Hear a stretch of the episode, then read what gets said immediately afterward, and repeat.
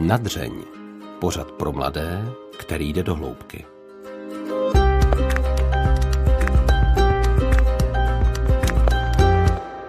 Krásný silvestrovský večer vám od mikrofonu přeje Alžběta Havlová. Dnešní díl bude o lásce, o té, která i za 30 let společného žití, veselí i trápení nevyprchá, ale naopak se tím vším posílí. O lásce mezi Danou a Jaroslavem, manželi, kteří nevynikají ničím menším, než že se opravdu mají rádi. Vychovali spolu pět dětí, zažili těžkosti při stěhování z Prahy do malé vesnice za Brnem a teď jsou v životní fázi, kdy jim děti z domova pomalu odcházejí. V rozhovoru oba mluví o tom, co dělají proto, aby jejich láska byla živá a opravdová. Proč nikdy nepřemýšleli nad rozvodem, ale taky o tom, proč je důležité mít na prvním místě vždy partnera než děti a jakou roli v jejich vztahu hraje Bůh. Toho manželé Kadaňkovi objevili až spolu. Na tuhle dobu vzpomínali v závěru rozhovoru, kdy mikrofon ležel jen tak na stole. A já tedy začnu trochu netradičně právě tímto. Já jsem chtěl opravdu takový partnerský vztah. Já jsem byl moc rád právě, že jsme na začátku mohli spolu sedět, třeba dlouhé večery, prostě a povídat si spolu. Jo. Já si pamatuju, že jsem ještě, když jak jsem měl daně, třeba jsme spolu chodili k ní domů, jo vlastně seděl na takových kamnech u okna, že jo, a třeba jsme vyjeli v noci a jsem hele, ještě metro. Šup a rychle jsem běžel na metro a jel jsem, jel jsem domů, že jo, třeba, jo. Víš, jako to, prostě bylo takový, jako hodně jsme si opravdu tyhle ty věci nějak pro, prodiskutovávali a měli jsme pořád co řešit, jako. A to mi přišlo úžasný, jako, jo. Mm. Že jsem nezastavil ten, že nemáš si s ní jakoby co říct, jako, jo. Pořád bylo co, že prostě, to možná bylo tak kreativní, že prostě to bylo úžasné. A do dneška nám to jakoby vytržilo. V tom, v tom je ta neuvěřitelná síla, jo, prostě to je jako, je to, je to opravdu, jako když to tak potrhnu, je to takový moží, moží, moží řízení. Já to jinak nedokážu dneska definovat. Prostě. Bůh se prostě no. ujímá těch hříšníků taky. A my jsme byli takový vlastně takový svým hříšník. způsobem. No. Takový prostě hříšníci. opravdu a ta víra pro nás jako nic neznamenala v té době, mm. žili jsme normálně jako pohané, že to tak řeknu, mm. že jo. A ne, no, prostě když jsme byli spolu, tak najednou se nás začalo opravdu tak zajímat, a začali jsme i ten život napravovat svým způsobem, jo? nějakým způsobem se dostávat prostě tam, kam opravdu ten Bůh s náma jako nějak počítal, že jo. Takže my máme tu širokou, tu, tu, tu minulost takovou, že vlastně z toho vyvěrá právě to, že třeba některé ty problémy jsme v podstatě ti nedokázali odpovědět, protože jsme je neměli, že Víš? Je to zvláštní, jo, ale je to tak, že jsme si prošli a říkám taky, že někdo by si, měl by si prožít takový, jako by ten život tak normální třeba je takový prostě takový říčný, aby si pak uvědomil, prostě jakou milost dostal. Jako, jo? Taky to vlastně Máří Magdalenou, taky prostě, třeba světice dneska, že jo? Mm. a tak dále, nevím, jo. prostě. Víš? Se dá říct, že milujeme, ale to nám nemůžeme, hodně Ale to nám nemůžeme někomu jo. doporučit, že jo? To nemůžeme doporučit nikomu. To řešte tady pět let a pak prostě to, to bude dobrý. Tak, Aby ho to nezničilo potom toho člověka, že jo? A nevíš, jako, jak to no. vlastně že jo? Ale my jsme to takhle měli, a ne, že bychom si to vymysleli, my jsme to tak měli prostě říká Jaroslav. Teď už se ale vrátíme zpátky na začátek našeho rozhovoru, který probíhal u Kadaňků doma za zvuků praskajícího krbu. Omluvte tedy trochu zhoršenou kvalitu záznamu. Jestli můžu, ještě předtím, jestli se můžeme tady s Danou pomodlit. Můžete? Jo, jestli mm-hmm. to můžeš teda vypnout, já nevím, jestli to asi tam no, se, jestli najdu. Ducha svatého, amen. Dáváme to, pane, do tvých rukou. Kdo u vás dvou vede ty modlitby vždycky? Modlitbu vedu já, no. Hmm. Modlitbu vedu já. I když jsem řekla, že budu dělat rozhovor s vámi, tak mi uh, jeden nebo dva lidi řekli, to bude hodně svatý rozhovor. Tak proč si myslíte, že si to o vás lidi myslí? Možná vidí úplně jiný, jiný pohled, než ve skutečnosti jsme normální říšníci. Já bych chtěl jenom říct, že jsme normální, obyčejná rodina, jako nic, nic jiného, nejsme žádní svatoušci nebo tak, ale nějakým způsobem jsme v tom životě zahledli, že třeba se snažíme pro ty ostatní lidi nejenom v té rodině, ale jsme si říkali, sice máme velkou rodinu, ale chceme se taky otevřít těm ostatním, že jo? Prostě třeba jsme zvali lidi na náštěvy a tak a nějak jsme se snažili i dívat na ty druhé. Takže možná tak, že si myslí, že tak jako tak sloužíme a je to tak přirozené dneska už je. A vy jste prošli konverzi až spolu po svatbě, během ano, svého až, až, až, vlastně po, po, mm. de facto po svatbě, takový proces prostě. Já můžu říct ještě takovou krásnou historku, když jsme právě byli v našem prvním bytě, to byl takový suterénní byt, a taky jsem byl nějaký nemocný, že jo, tak jsme ještě neměli ani postel, my jsme tam madrace, že jo. Teď přišla nějaká spolužecká Dani a přinesla tam také z Medjugorje knížečku, jak vlastně pana Maria si zjeví ve Medjugorje.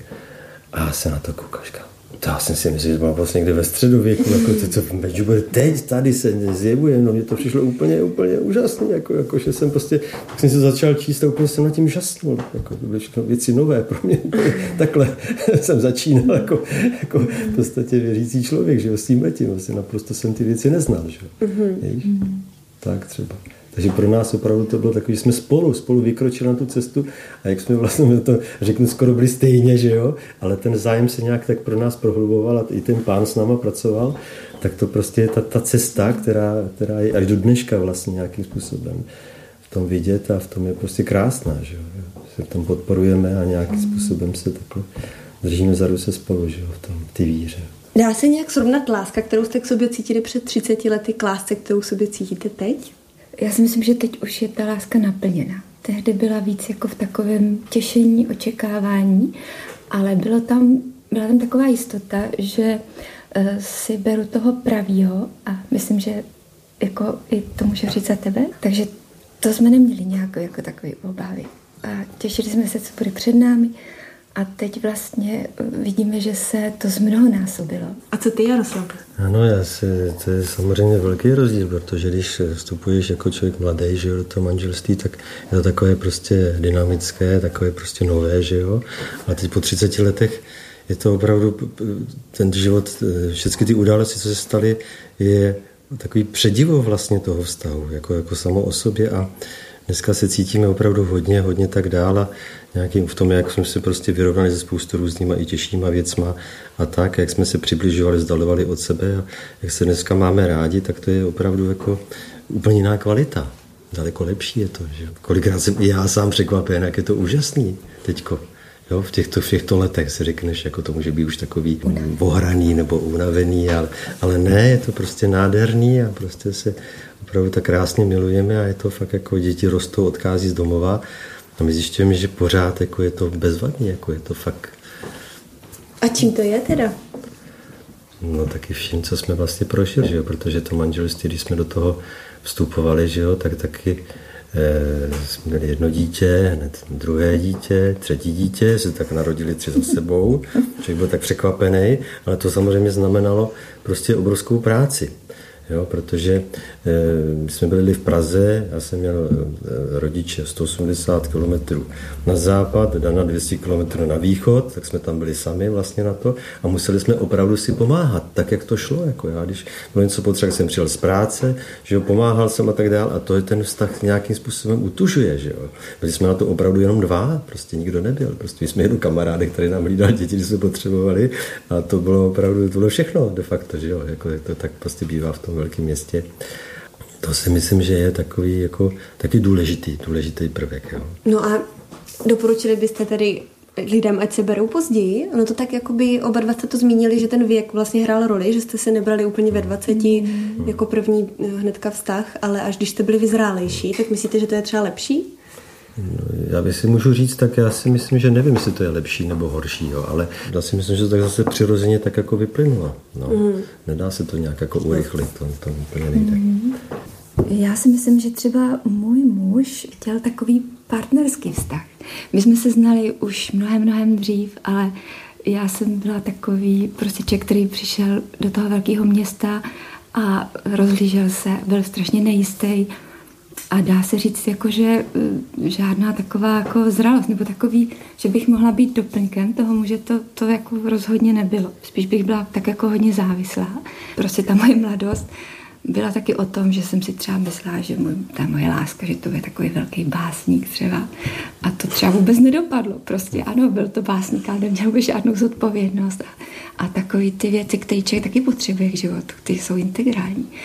A tak eh, zase naopak, jako jsem si říká, důležitý je ta zodpovědnost, no a to byl zase jenom takový rozum, víceméně bez citu, tak pak jsem si říkala, já už vlastně nemám žádný poznávací znamení, já už tomu, já už nevím vlastně, koho si mám přát. Já nevím vlastně, jak přichází láska, přece to si člověk nemůže, jako můžeš si přát být zamilovaná, ale um, nikdo třeba zrovna není, přestože na světě spoustu, spoustu protěžků a pak to najednou přijde. A víceméně jsem tušila, že to takhle nějak jako bude. Myslíte, že uh, manželství jako svátost člověku dává sílu do toho vztahu? Jako pocítili jste to sami?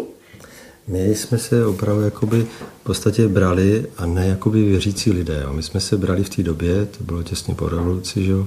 jsme se brali vlastně jako normálně, jsme se měli rádi, že jo. v podstatě jako, jako normální obyčejní lidé, že jo, prostě na, na úřadě. A potom, jak jsme vlastně vstupovali zpět do té víry, tak potom jsme si právě i s Alešem Odpatrným vlastně jsme udělali druhou svatbu vlastně v kostele. Mm-hmm. Jo? Protože jsme k tomu tak jako spěli a říkali jsme si, jako by nám něco chybí. Jo? Je to pravda, že v tu chvíli jsem cítil, že, že prostě to manželství má takovou pečeť, jo? že fakt je takový zapečetění a prostě tenkrát jsem byl z toho takový nadšený, tak jsem to i tak říkal v práci svým kolegům, jak je to úžasný prostě, ale tam, že, že to, že jsem si se, se svojí ženou prostě opravdu až na smrt, jo, oni na to koukali, na, že jo, bylo takový zajímavý, jo, ale je to, myslím si, že to tak je, no, že to tak opravdu je. A ještě můžu ještě to doplnit a v průběhu vlastně toho, toho manželství přesně to tak vypadá, že jako je nějaká taková nezhoda nějaká, že jo, se podivně se vytvoří a teď člověk žije ne, že by se tak nějak úplně ale žije v takové, jako, takové otažitosti najednou od toho druhého a během týdne, 14 dní se to prostě zase to obrátí a zase se krásně milujeme. Prostě a já si říkám, to není v mé moci. To prostě byla nějaká, nějaká z hůry pomoc a opravdu nám pomohla prostě. Já jenom bych možná chtěla říct k tomu, že mm, si tak úplně konkrétně pamatuju na jednu takovou nezhodu a e, šli jsme na mši a tam bylo pozdravte se pozdravením pokoje. No a my jsme byli zvyklí se zdravit pozdravím pokoj jako s polipkem. A po tom polipku prostě nemůže si člověk jako pak chovat úplně stejně. Prostě najednou se to rozpustilo všechno a my jsme se vrátili do úplně uzdravení s tím, že svaté. Tak tam jsem cítila skutečně, že Bůh je prostě svorníkem nás dvou a že jeho uh, vůli je, abychom byli spolu. Abychom ten čas, kdy uh, jsme v nějakém neporozumění, protože si opravdu člověk autenticky myslí, že má pravdu a ten druhý si taky autenticky myslí, že má pravdu. A teď jak to spojit? Jako, a najednou jako uh, Bůh dá takovou sílu, že člověk se dokáže spochybnit a ustoupit a vlastně nebo, nebo dát takový před oči něco, co předtím si neviděla a najednou to vidíš. A to jsou, to jsou takové věci, které člověk sám neovlivní a věřím, že to jsou ty uh, následky prostě taky ty pečetě toho svátostního manželství, že, že je o nás takhle pečováno i z hůry. Chtěl bych doplnit jednu věc, co jsme jako my udělali, že my jsme nikdy neměli televizi. Jo? Takže tohleto, a to jsem moc rád, protože my jsme si dokázali třeba večer sednout jo, a opravdu si povídat. Jak teda o těch věcech, co ona třeba studovala ve škole a tak dále, jsem se to vlastně taky učil znova. Jak jsme se prohlubovali. Ale vždycky jsme si měli jakoby co říct. Jo. A to si myslím, že bylo taky dobrý v tom manželství, že vlastně jako jsme měli nějaký ty, ale i když nejsme úplně stejní, jsme rozdílní, ale prostě měli jsme nějaký to téma, třeba v té víře jsme opravdu to nás bavilo, to nás nějakým způsobem drželo u sebe a to myslím, že bylo taky dobrý. Vy o dětech mluvíte, nebo o příchodu dětí mluvíte, jako že to vás to spelilo a posílilo vztah, mm-hmm. ale bylo třeba něco náročné v té době? může ten příchod dítěte třeba něco zkomplikovat v tom vztahu? Tak my jsme nic takového vlastně jako neměli. Opravdu to bylo tak rychlý, roka tři čtvrtě, roka tři čtvrtě a když člověk jako když do toho vstoupí, tak opravdu ty tři děti to bylo obrovská, obrovské množství práce. Já jsem si tenkrát dělal takový osobní výzkum, že jsem se ptal těch lidí, se narodilo třetí dítě, že jo, jak to vnímají, asi 25 lidí jsem oslovil a pouze dva nějak s tím byli, jako, že to je v pořádku, ostatní byli vyděšení, že teda, jako, jak, to, jak to budeme dělat všechno. Že jo, takže pro nás to nebyla nějaká, jako, nějaká mm-hmm. velká komplikace. Tak eh, já bych jenom řekla, že jsme chodili už tehdy do farnosti, kde bylo, byly rodiny třeba se sedmi, osmi dětma a nám to přišlo prostě krásný. Ta velká rodina. Oni vůbec nepůsobili nějak jako útrpně. Oni působili tak, že tam bylo takové krásné bohatství těch vztahů. A takže jsme k tomu přistupovali s takovou, jakoby, díky tomu vzoru, s takovou určitou jakoby nadějí. A měli jsme takovou sílu vnitřní, určitě. A moc se nám to líbilo, mít jako velkou rodinu. No a ty děti prostě přicházely. Je pravda, že když jsme čekali čtvrtý dítě, tak jsem přišla jako od paní doktorky, můj muž jako byl nemocný a, a já mu říkám, no já ti musím něco jako říct, ale prosím tě jako lež ještě. A e, tak jsem říká, že jako čekáme to čtvrtý a Jaroš říká, Daruško, podej mi prosím tě mokrý hadr na hlavu.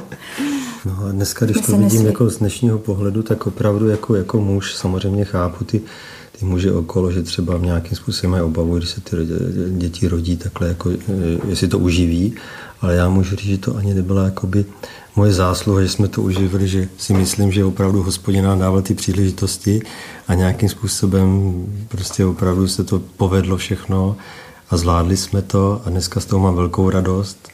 Opravdu dneska vlastně s těma dětmi, už jsou velký, že tak s nimi nějakým způsobem žijeme a myslím, že to je právě do dnešní doby, vlastně, která tady je okolo nás, tak je takový nástroj, jak dobře, dobře vlastně přežít tu dobu s velkou rodinou. Jo.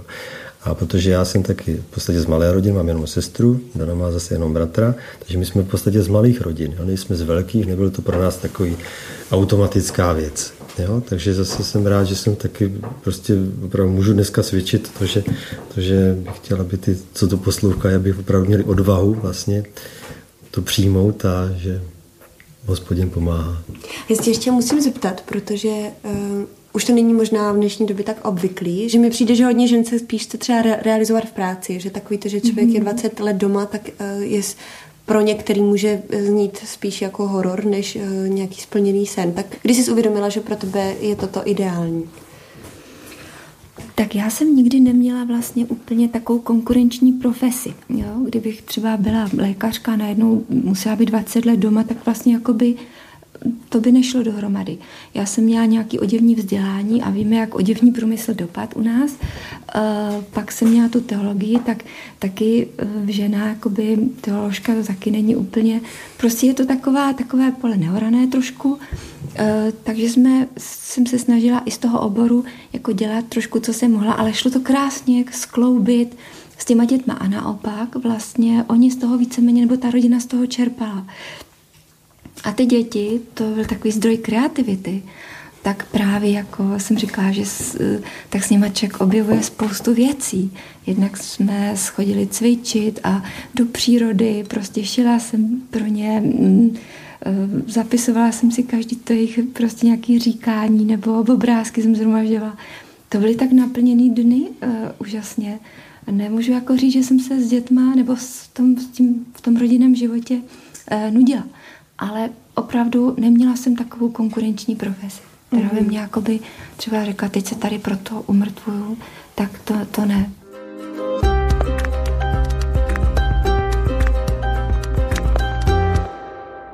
Když jsem se připravovala na rozhovor, tak vaše dcera mi jako první věc řekla, že je zajímavý, že uh, naši vždycky měli ten vztah na prvním místě.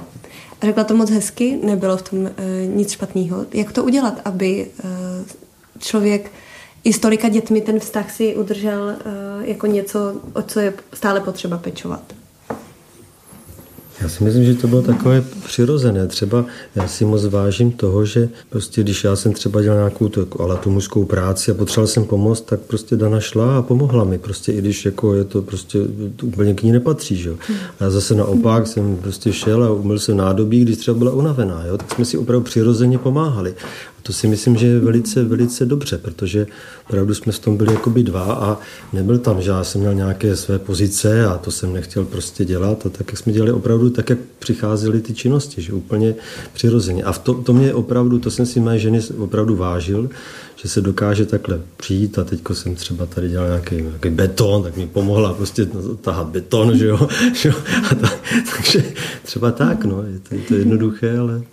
A taky jsme vnímali, že a ty děti mohou být šťastní právě tehdy, když ty rodiče jsou, se mají rádi a jsou v pohodě, že to je taková živná půda jako pro ně, že to se vlastně jako vyvrací. Samozřejmě na začátku eh, ta maminka vidí tu potřebnost jako hlavně toho dítěte, tak ono si neumí vlastně nic udělat, tak je na prvním místě jako by to dítě. Ale právě, jak jsem říká, podlivem toho, že jsem si takhle mohla právě s tou rodinou těch více dětí, eh, tak oni mě vedli a inspirovali k tomu právě, jako ne na prvním místě je ten muž a když jemu dáš ten čas a prostě a prostor pro ten vztah, tak i to dítě bude potom jakoby spokojeně a šťastný. Není to naopak. Jakože na prvním místě dítě a, a pak muž. Ne, to takhle nefunguje. I když se to zdá jakoby nelogický, ale funguje to skutečně tak, jak jsem říkala. Prostě když uh, si člověk jakoby hledí toho vztahu, tak, tak hledí z toho vztahu. No tak muž se má vrátit domů, tak se prostě člověk trošku přizdobí. Jak jsem říkala, hodně nám pomáhalo to, že jsme si taky sedli a, a dali jsme si spolu ten čaj, když přišel domů. To je takový rituál náš už běžný, jako takový fakt si ten čas i jako i ukrást prostě pro sebe. No a ty, eh, ty děti už nějak, nějak se to zvládlo. I s tím. Které ještě rituály eh, spolu takhle děláte? Nebo co, co jsou takové ty drobnosti, na které myslíte během dne v tom každodenním životě? Poslední dobou určitě. No. 15 let jsme vlastně okolo sebe měli jenom malí děti. Uh-huh. Tím, jak jsme se museli vydávat těm ty rodině, uh-huh. práci vlastně a všem těm věcím okolo, tak jsme opravdu v podstatě to, co jsme předtím něco měli, tak jsme to vlastně všechno museli zrušit. Jo. Nic nezbylo jakoby, na ten čas, skutečně jsme ho úplně odevzdali. Jo, to je to. Ale zase prostě jsme si vytvořili právě nějaký ten systém vlastně, který nás jakoby podporoval v tom manželství, že jo, v kterém jsme spolu jakoby žili o ty, ty zájmy vlastně. A nechybí vám ten čas pro sebe? Pro sam, samu sebe, teďka mm-hmm. ne jako pro partnerství, ale... Tak um, první dítě, když přišlo, tak uh, znamenalo pro mě, že už nemůžu studovat. Když přišlo druhý dítě, tak jsem najednou... Um, zase musela opustit takovou svoji oblíbenou činnost a to je prostě korespondování s různýma lidma, jako jsem neměla třeba čas se tak setkávat, tak jsme byli zvyklí si hodně psát a najednou jako člověk cítil, že eh, na to už prostě přestává mít tak čas. Tak, tak jsem odezdala s třetím dítětem, jsem musela odezdat eh, svůj koníček a to bylo šití. Prostě taky mi to jako...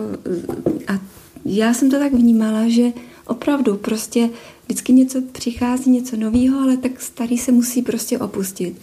Ale tohle všechno uh, jsme vnímali jako takovou prostě nezbytnou daň a neomezovalo to jakoby nějak náš vztah, protože každý to dítě taky je eh, takový zázrak sám o sobě. Je to, eh, co z toho bude, jaký bude. Teď uh, zase to změní určitým způsobem život, prostě jinak to naplní. Mm, člověk se pořád něčemu novému přizpůsobuje a učí. A vlastně tahle kreativita života a dynamika života, to si myslím, že v podstatě nás baví a že toto máme no. společný, že my nejsme schopni jako nějaký stereotyp. My musíme pořád něco jako vymýšlet a, a realizovat a dělat. A, ale je to současně takový motor prostě našeho života. A takový, takový no. jakoby krásný. No. Teďko v tento čas, vlastně, kdy už teda děti jsou dál, tak se snažíme opravdu třeba mít nějaký ten víkend, jet někam se podívat. Hodně rádi chodíme i na poutě nějakým způsobem, že jo. Byli jsme v Santiago, tak je to nás taky hodně.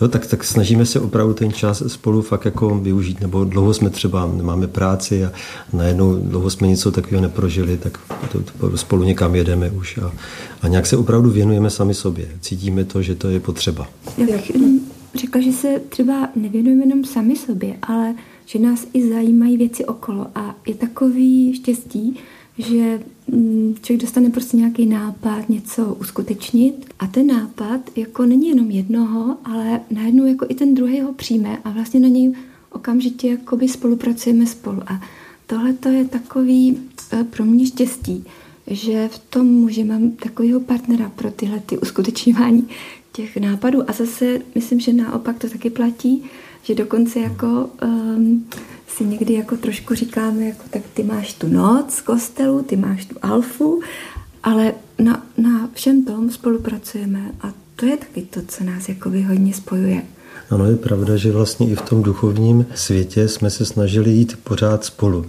Ne, že by jeden utekl někam, že by se zařadil do nějakého společenství a ten druhý ne, ale když třeba najednou ten druhý jakoby nechtěl, tak ani ten vlastně ten, ten, ten první jakoby do toho nešel. Jo? Takže opravdu jsme dělali i ty věci jakoby spolu. Že? Když někam jedeme, třeba na duchovní cvičení, tak se snažíme jet spolu nějakým mm-hmm. způsobem. A třeba zase, když děti byly, eh, děti byly hodně malí, tak já jsem vlastně, moje žena třeba jela na týden někam na duchovní cvičení a já jsem byl hrozně rád, že jede, protože si potřebuje odpočinout, tak si mi to moc přál. Nebo třeba jela na zájezd, já nevím, po mariánských Eh, poutních místech do Španělska a tak, takže si, jo, ale to, se, to jsem jako dával opravdu takový dárek, že jsem viděl, že celý rok v podstatě pečuje o děti. Jo. Toto jsem jí opravdu, třeba jsme na to vyčlenili peníze a tak dále. Jo. Jo, takže takovýhle, jakoby, takovýhle věci. No.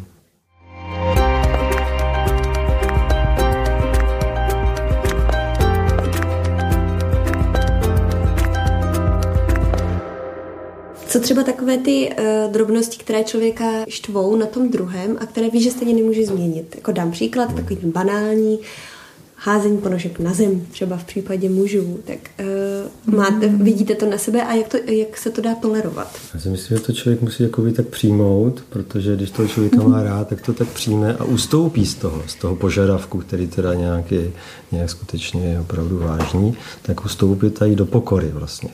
Jo, protože ví, že ten člověk, ten druhý toho jakoby není schopen. Jo. I když se tady budu rozčilovat, jak chci, tak on prostě toto zrovna třeba mu nejde, nebo tohle to opravdu nemá. Jo, tak si myslím, že to je ta cesta. A to si myslím, že jsme i šli my. Že jo. A můžeš být Nějak... konkrétní, nebo nechceš? No, nevím, kon, konkrétní.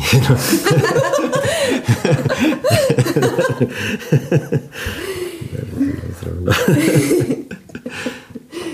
Jen to řekni klidně. ne, jako já zase nevím. Na to se nechci pouštět. Do toho.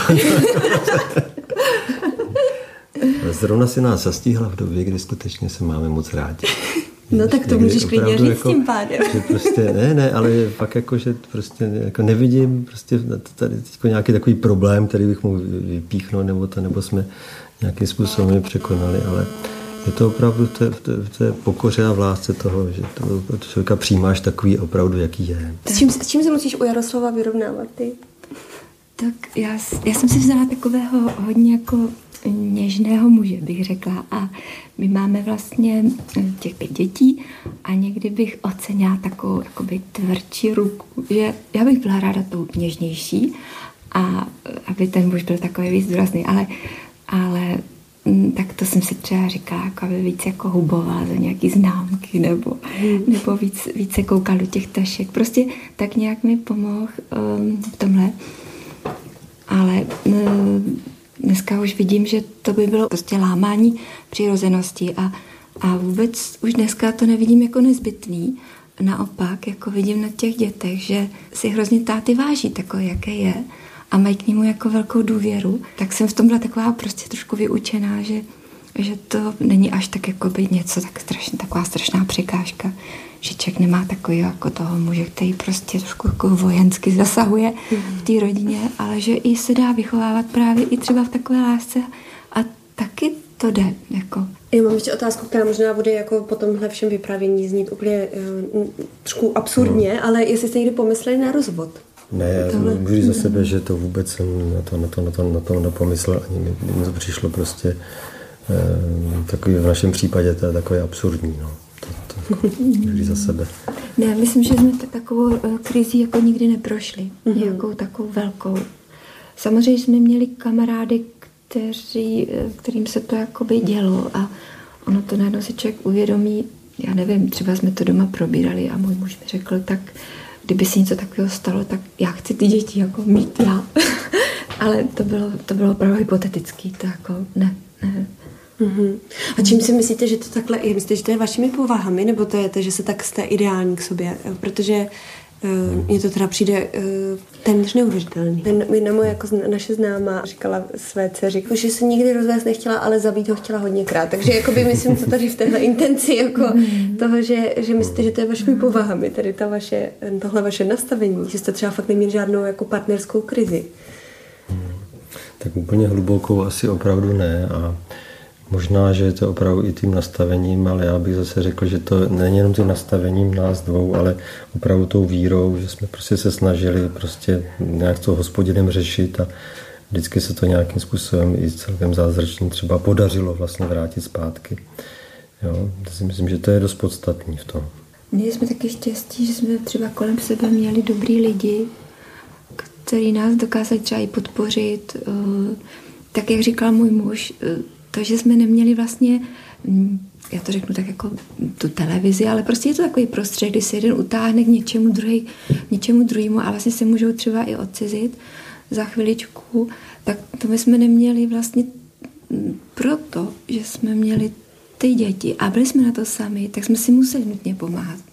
A to všechno dohromady, že uživit tu rodinu, tak to vás úplně nutí jako spolupracovat. Tam prostě není jako nějaká... Já jsem si třeba viděla, že eh, můj muž taky jako hodně pracuje. Já jsem mohla si stát třeba, že si řeknu, já tady tak se strašně nasazuju a ten druhý si tam třeba čte noviny, ale právě tohle nebylo, protože on přišel domů a tak měl hezký vztah k těm dětem, tak si hned jako se jich všimá, jsem věnovala. Já jsem si mohla třeba zase chviličku dělat něco maličko svého. Bylo to takový vzájemný, jako kdyby jeden viděl víc tu práci toho druhého. Eh, asi tak, takovej, takový nastavení jsme měli. Jaké bylo vaše nejkrizovější období a jak jste je překonali? Nejkrizovější, jedna z nejkrizovějších období byla, když jsme vlastně v Praze čekali čtvrtý dítě a my jsme měli prostě byt, který už nešel nafouknout. Už tam bylo patro vystavěný a, a různý zlepšováky, ale cítili jsme, že prostě takhle se už nedá jako žít. A teď jsme nevěděli, co. Oba jsme do toho města šli prostě s přesvědčením, že tam máme být a, a teď najednou jako nás to zklamalo, tady ta jistota, nebo už jsme si nebyli tak jistí. A tak jsme hledali, jaký východisko a nedařilo se vůbec jako vyměnit byt, protože to bylo čtvrtý patro bez výtahu, jako by to bylo úplně zapeklitý. A tady jsme teda opravdu jako si hodně prostě sáhli na dno, jako v takové odevzdanosti, co dál. A neuměli jsme se rozhodnout. Byla ta možnost jít na ten venkov, do, do těch střelic, ale je to to, jako, co fakt máme udělat. Prostě velká nejistota. Teď jako samozřejmě i změna práce, u manžela to taky nebylo jednoduchý.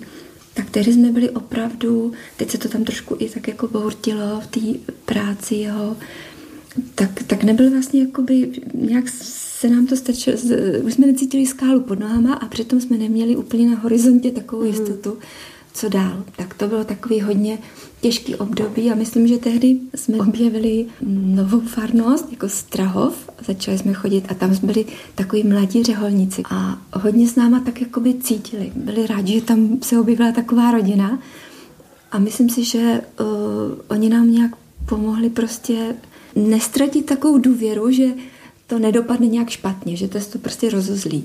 A pak se to skutečně jako rozuzlilo a zacítili jsme, že, že jednoznačně je dobrý odejít prostě na ten venkov, že se nemáme čeho bát a i se vyřešila eh, Jaroslava práce, tak jsme se ocitli tady a, a jsme moc rádi, že tady jsme. Je to opravdu jakoby krásný, krásná etapa života, jsme to moc jako šťastní. A myslím si, že i děti mají jakoby moc hezký, moc hezký mládí tady měli v dětství. Umíte se hádat?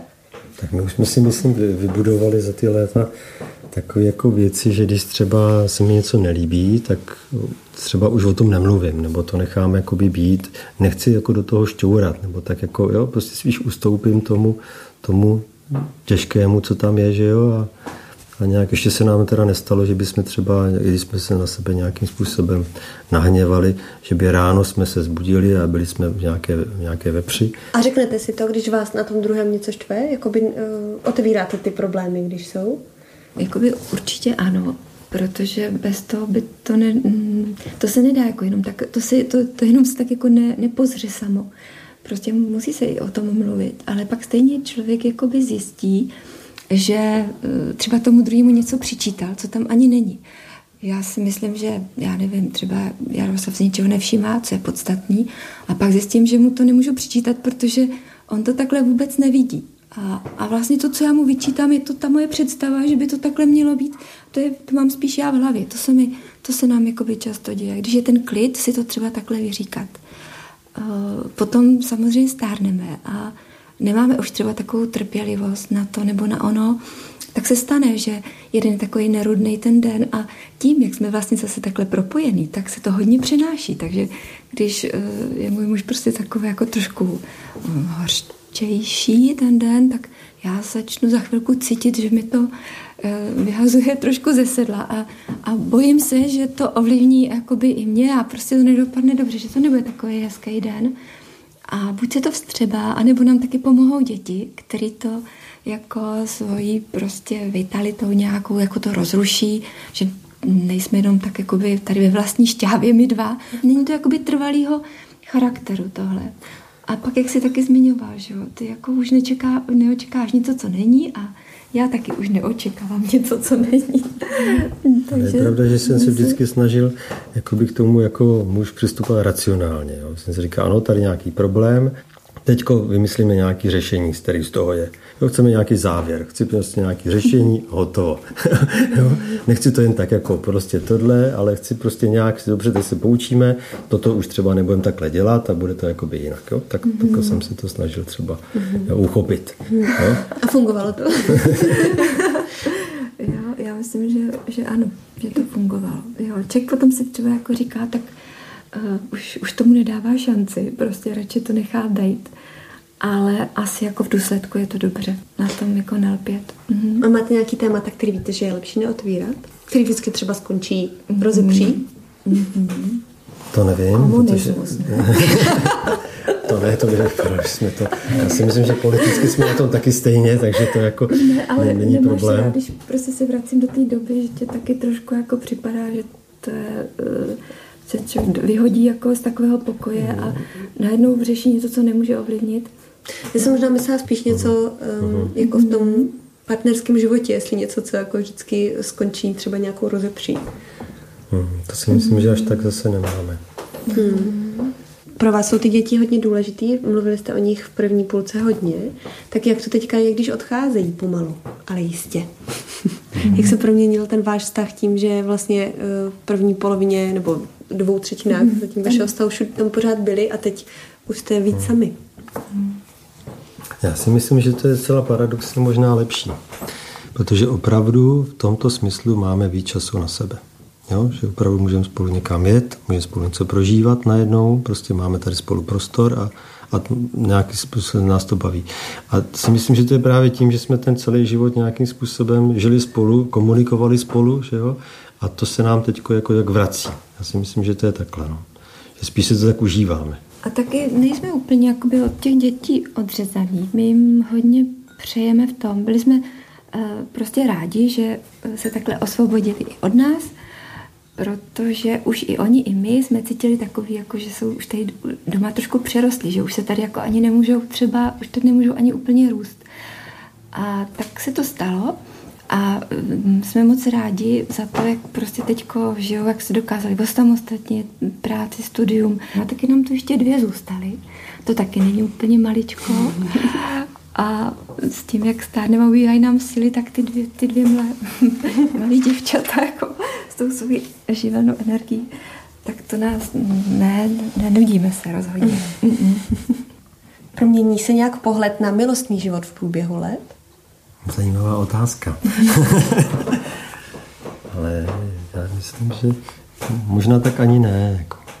Myslím, že to je tak jako tak stejný. Mně prostě láska vždycky dávala takovou sílu.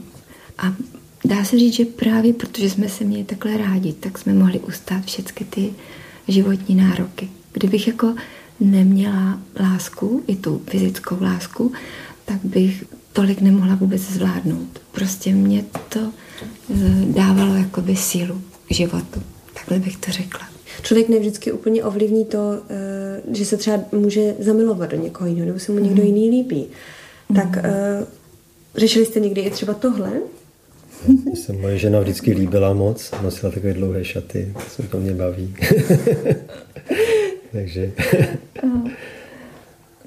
Pořád ji považuji za krásnou.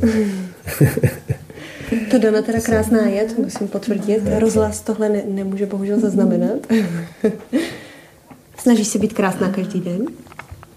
No, to je takový hezký pořád, že mi to můj muž říká. Já to vidím kritičtěji. ale jak jsem říkala na začátku, uh, ta estetika vždycky jako patřila mimo životu a, a je to tak, tak nějak takové míře. Prostě je to pro mě důležitý, mm. estetika života, ano. Jako. A chtěla jsem něco dodat na tu předchozí otázku? Když jsem byla ještě ta mladá maminka, taková hodně jako obtěžkaná, prostě od rána do večera. A můj muž mi vždycky umožnil prostě někam za ten týden jít. Třeba na nějakou přednášku nebo prostě mm-hmm. na výstavu. Jednou týdně jsem to takhle měla umožněný. A, a já jsem jednou šla a, a teď jsem prostě byla ve frontě na lístky a scházely mi peníze a za mnou stál takový pohledný vysoký muž a říká mi, vám se jako nedostává, tak to já vám klidně půjčím. A hned mi to tam, hned, uh, jo, dejte to té paní, zaplatil to. A ty říká, pojďte, já vám ukážu i kde a, a byl tak strašně jakoby galantní a já jsem najednou si říkala, já tam vlastně doma furt jenom jsem u těch plynek a, a nikdo si mě takhle úplně nevšimne. A tady vlastně taková jako péče a úplně mě to okouzlo a tehdy jsem si uvědomila, jak, je, jak člověk nikdy nemůže říct, že prostě nikdy jako uh, třeba, já to ne, nevedlo k nevěře, ale takovým jako spochybnění třeba, že vlastně se mi najednou může klidně tohle líbit. Jakoby, a vidím v tom hodnotu, kterou třeba doma nemám. A nevedlo to k ničemu samozřejmě, ale takový jsem si uvědomila, jak, se, jak nemůžu úplně říct, že bych vlastně nikdy nebyla něčeho schopna, protože se člověk skutečně úplně stoprocentně nezná.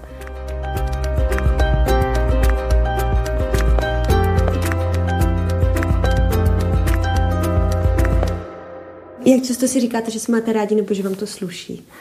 Já nemám nic jako takového vymýšlení, že bych dělal něco tak jako automaticky, že teď by se to mělo říkat, mm. ale opravdu, když ty ženě to sluší, tak jí to chci fakt říct, jako tak jí to řeknu. Jo. Jo, konce třeba i jako někdy prostě nemusí to být nějaký svátek nebo tak, tak třeba svý ženě přinesu kitku. Jo, prostě si řeknu, tak si na ní vzpomenu třeba během dne, koupím mi kitko, přinesu jí kitku. Jo, tak si myslím, že tohle to takový, takový vyjádření opravdu prostě té lásky nějakým způsobem. Jo. A hodně se mi právě líbí teď to téma krása. To krása, to je opravdu dobré téma a moje žena je krásná, tak si, tak, tak si to uvědomuju. No. A čím je taky tak starší, tak si opravdu si myslím, že to je jako důležité si to právě takhle připomínat a vlastně se svým způsobem i posilovat, že člověk stárne a už není takový třeba, jak si to představuje sám o sobě, ale myslím, že pro ženu ta podpora toho muže je strašně důležitá. No, takže Říkám, není to vůbec pragmatický, není to ode mě nějak, že by takový program. Prostě je to opravdu tak, jak to přichází, tak to se snažím nějakým způsobem říct ano, prostě teď, teď to je tak. Mm-hmm. Jo? Já jsem si vždycky doufala jsem, že když jsou ty lidi dva, tak se znásobí to, to jejich vzájemné jakoby dobro nebo ta hodnota. A opravdu jako nikdy jsme si nekonkurovali, ale naopak jsme se takhle jakoby doplnili a řadu věcí bychom nikdy, bych nikdy nedokázala si představit, že třeba uskutečním uh, bez toho mýho muže. Takže vidím to jako opravdu jako velký dár, to, to spol, ten společný náš život. Já jsem teď vlastně rušila rodiny Alba, protože byly takový rozsekaný a rozhodla jsem se, že je rozstřídím a každému dítěti udělám jako vlastní, jako album a najednou jsem uvěděla, jak to s každým tím dítětem takový bohatství života člověk jako měl, jak to bylo všechno jako krásný. To, co tehdy bylo těžký a člověk vnímal jenom jako těžký, tak najednou dneska od toho úplně odhlížím, od toho nevyspání a námahy a vidím jenom tu krásu. A to, tím jsem bohatě odměněna. Myslíte si, že manželství trvají i v nebi? Ne, to si myslím, že asi ne úplně, že jo, tak to tam někde v Evangeliu je. Ale je to takový dobrý prostředek právě do toho nebe. Já si hmm. myslím, že ta rodina, právě tak velká, jak to tady popisujeme, kolikrát jsem o tom přemýšlel, že opravdu je to taková dobrá cesta do nebe, protože ty v podstatě eh, v té rodině musíš udělat to, že umenšíš skutečně eh, sám sebe. Že to tvoje sobectví, které je přirozené, musí úplně prostě skoro zmizet a ty si úplně dáváš vlastně ženě, rodině, prostě všem těm ostatním okolo. Že jo. Je to taková přirozená cesta, krásná. Můžu, můžu to takhle říct. Mm-hmm. Já bych k tomu dodala, eh, mě vždycky překvapilo, že eh, Bůh jako spečetí ty dva, vytvoří z nich jedno a pak si je třeba vezme zvlášť. A co ten druhý tady, když je tak srostlej eh, s tím druhým, to opravdu mm, je taková srostlost, že ani to člověk netuší, ale když mu, já si to trošku takhle dokážu představit, nevím proč, že když jakoby ten druhý není, tak najednou člověk cítí, že je opravdu půl osoby. A uh, to jsem, tomu jsem nerozuměla, proč se tohle to děje, ale současně jako věřím, že v té boží ekonomice to je nějak jako v pořádku a že, že to je sice nějaký fyzický rozloučení, ale skutečně to duševně duchovní rozloučení tam není. A to myslím, že přetrvává. Na to, na to jako věřím. Ne, jenom bych ještě tady udělal takovou poznámku, že člověk o tom samozřejmě mm, přemýšlí ze stran víry a pak si říkám, že opravdu jsem dostal ženu, je to pro mě takový dár, ženu od hospodina, prostě opravdu prostě pro mě takovou fakt. Říká Jaroslav Kadaňka, který společně se svou manželkou Danou byli mými hosty v posledním dílu pořadu na dřeň tohoto roku. Do toho dalšího vám společně s celým týmem přeji hodně lásky a důvěry v to, že všechno dobře dopadne. Loučí se Alžběta Havlová. Za spolupráci děkuji Haně Kašpárkové a Antonínu Kánskému.